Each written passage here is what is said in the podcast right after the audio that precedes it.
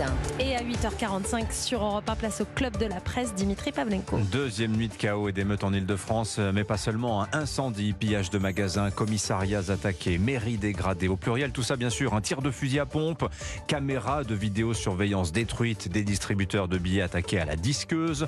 La prison de Fresnes assiégée pour tenter de libérer des prisonniers. Des faits très graves ont été commis cette nuit en France. Hein. Les dégâts sont considérables. L'ordre public est-il en train de vaciller comme en 2005 On se pose la question à la vue de certaines images.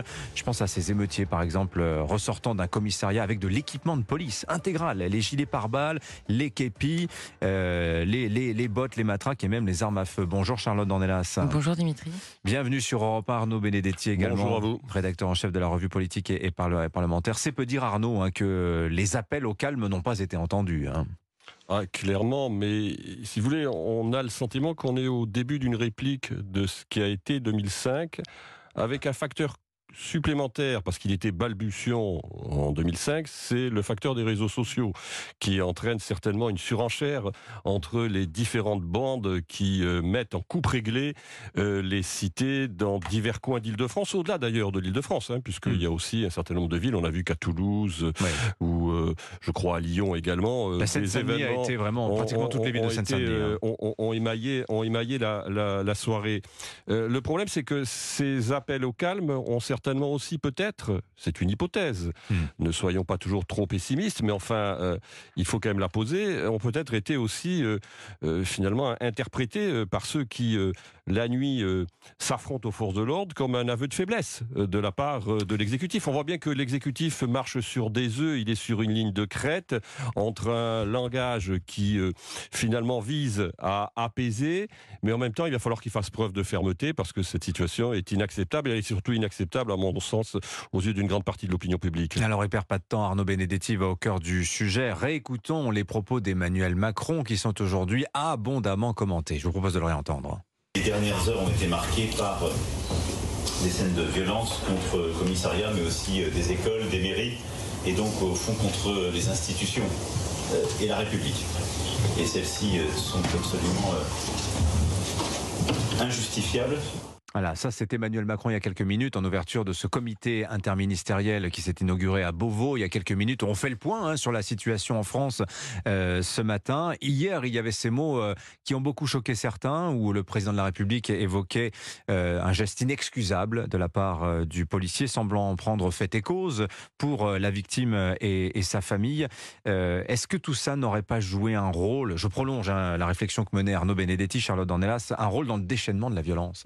Bah, je pense qu'il y, a deux choses. À la fois les propos d'Emmanuel Macron euh, qui, les qualifie, qui qualifie le geste du policier d'inexcusable et surtout d'inexplicable. C'est-à-dire que, euh, comment dire, euh, il clôt l'enquête avant même euh, qu'elle ait commencé, avant même, j'imagine, d'avoir les éléments, et surtout... Inexplicable qu'on ne peut expliquer. Hein, c'est ça qu'on ne peut expliquer, alors que c'est précisément ce que va essayer de faire euh, la justice, en l'occurrence, en entendant à la fois mhm. les, différentes, les différents témoins, le policier lui-même, etc.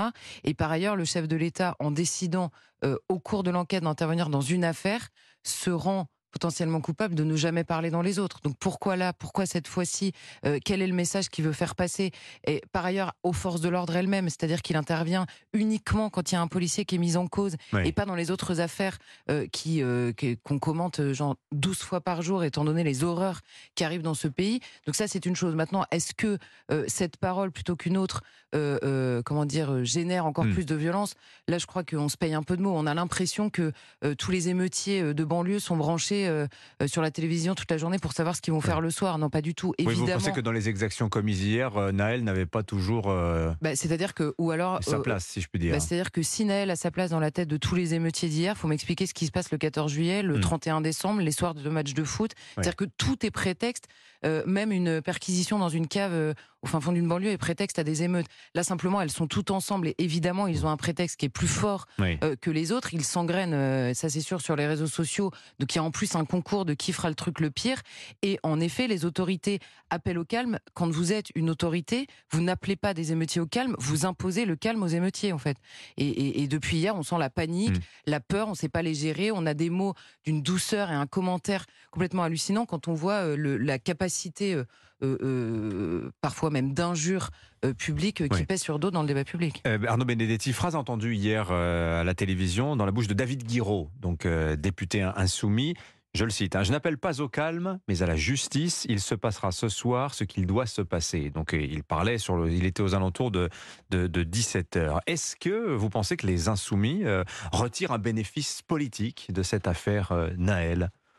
Alors c'est un vrai problème d'abord qu'un parlementaire, un représentant de la nation n'appelle pas au calme dans une situation euh, d'extrême euh, tension, mais euh, sur le fond, ils sont cohérents avec eux-mêmes. J'allais dire, ils sont dans leur ligne, c'est-à-dire cette ligne politique d'alliance avec un certain nombre de groupes dans les quartiers qui constituent aussi, hmm. d'une certaine façon, leur clientèle. alliance objective? elle, est, elle est informelle, elle n'est évidemment pas explicitée. On ne veut pas la mettre en scène parce qu'on sait que elle peut d'une certaine manière, euh, euh, disons, euh, crisper l'opinion publique. Mais en tout cas, j'allais dire, il y a une logique dans, j'allais dire, le comportement mhm. tout à fait contestable de M. Guiraud et des Insoumis. Ensuite, pardonnez-moi Arnaud Benedetti, ah, mais il y a cette image où l'on voit le député Carlos Bilongo se rendre au, contact des émeutiers il se fait jeter. La, mais la réalité, c'est que je pense qu'ils font un très mauvais calcul. C'est que globalement, l'opinion publique n'acceptera pas les scènes de désordre auxquelles on a assisté depuis 48 euh, heures, surtout que ces scènes risquent de se répéter malheureusement euh, dans les heures euh, qui viennent, surtout ce soir après la marche blanche à, Nanterre. Donc le calcul politique est un calcul qui vise, conformément, j'allais dire, à un logiciel un peu révolutionnaire, à essayer de déstabiliser l'exécutif, qui, là aussi, à mon sens, n'a pas forcément, si vous voulez, la rhétorique et l'expression indispensable pour calmer la situation. Euh, c'est le moins qu'on puisse dire. Mais le calcul à, moyen terme de la France insoumise me paraît un calcul risqué sur le plan électoral et sur le plan politique. Encore une fois, ils sont enfermés dans leur logiciel et leur logiciel est d'une certaine manière peut-être leur pire ennemi. Donc j'ai envie de vous dire, comme d'habitude, ça, tout ça fait le jeu de Marine Le Pen qui dénonçait hier euh, les deux précipitations, hein, celle d'Emmanuel Macron, celle de, de Jean-Luc Mélenchon, Charlotte Dornelas. Bah, en l'occurrence, elle a raison. C'est-à-dire que, mais, mais je pense que c'est pas la même motivation. C'est-à-dire que Jean-Luc Mélenchon, il a réagi extrêmement vite parce que ça y est, il peut réactiver son logiciel, la police tue et, et exciter tout le monde parce que lui-même euh, a expliqué qu'il refusait de, de, de céder à l'injonction des chiens de garde qui allaient lui demander d'appeler au calme. Hein, ce sont ses mots à lui. Euh, Jean-Luc Mélenchon et lui exige la justice, la fin de, euh, de, l'action en justice, etc. Il, il, est dans son logiciel pur jus. Je suis absolument d'accord. Il réagit toujours comme ça. C'est évidemment à la fois précipité, c'est c'est quasiment lunaire là, c'est-à-dire que quand vous voyez des députés, la France insoumise, qui en effet vont dans les commissariats vérifier des conditions de garde à vue, vous voyez, on a tous vu les images de ce qui s'est passé dans la nuit, vérifier les conditions des gardes à vue des émeutiers. Là, c'est très clair, ce sont des émeutiers qu'il va. Euh, donc en fait, ils affichent une proximité, peut-être la première fois, mais là c'est très clair, c'est un encouragement. Hein. c'est ni plus ni moins un encouragement à l'émeute, euh, mais en effet, le, la France insoumise qui prétend se dresser euh, contre un système, on voit que Emmanuel Macron, sa précipitation et même le commentaire extrêmement bienveillant, médiatique global sur ce qui est en train de se passer et les raisons de la colère qu'on analyse froidement alors qu'on accuse de récupération la moindre personne euh, euh, qui fait un tweet sur une autre affaire. Euh, on sent que là, pour le coup, c'est pas le logiciel politique, c'est la peur, c'est la crainte. On, sent que tout le monde a mmh. peur, alors que précisément, c'est un rapport de force qui est en train, encore une fois, de s'installer dans les banlieues. Et clairement, il n'y a que, mmh. euh, que les émeutiers qui le mènent. Là, c'est très clair. À, l'instant, Éric Zemmour, euh, sur son compte Twitter, appelle à la mise en place de l'état d'urgence euh, dès ce soir. On, court tout droit vers cette situation, qui est une répétition, comme vous le disiez, hein, une redite un peu de la situation d'il y a 18 ans, 2005.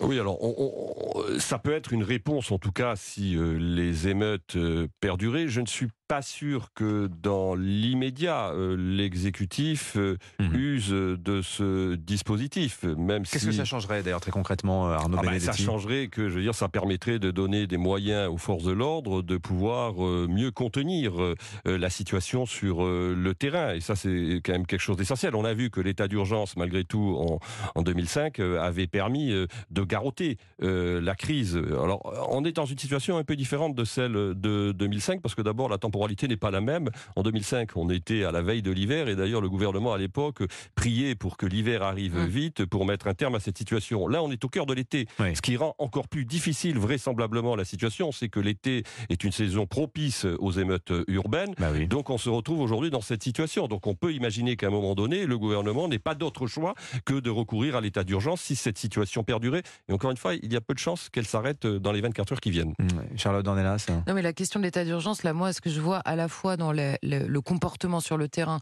dans les consignes qui sont reçues et là où, où, des policiers témoignent que, encore une fois, on leur dit, genre, dans la journée, euh, passez pas dans tel ou tel quartier parce que les policiers eux-mêmes sont vécus par les autorités comme une éventuelle provocation. C'est vous dire où on en est rendu. Et donc, c'est-à-dire que si vous voulez pas assumer cet ordre-là, l'état d'urgence, l'état d'urgence peut donner des moyens supplémentaires. Encore faut-il donner l'ordre de s'en servir et, de le mettre en place. Et là, encore une fois, on revient sur la question de que veulent exactement euh, euh, les autorités politiques dans cette situation. Sont-ils seulement capables d'assumer, de vouloir gérer la situation, ou attendent-ils que ça passe?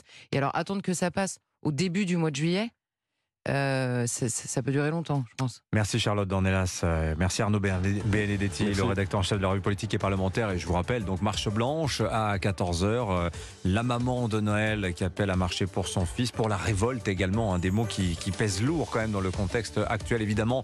On va continuer d'en parler toute la journée sur Europe 1. Punchline 18h, Laurence Ferrari, à midi, Romain Desarts, vous prendrez la parole 01 80 20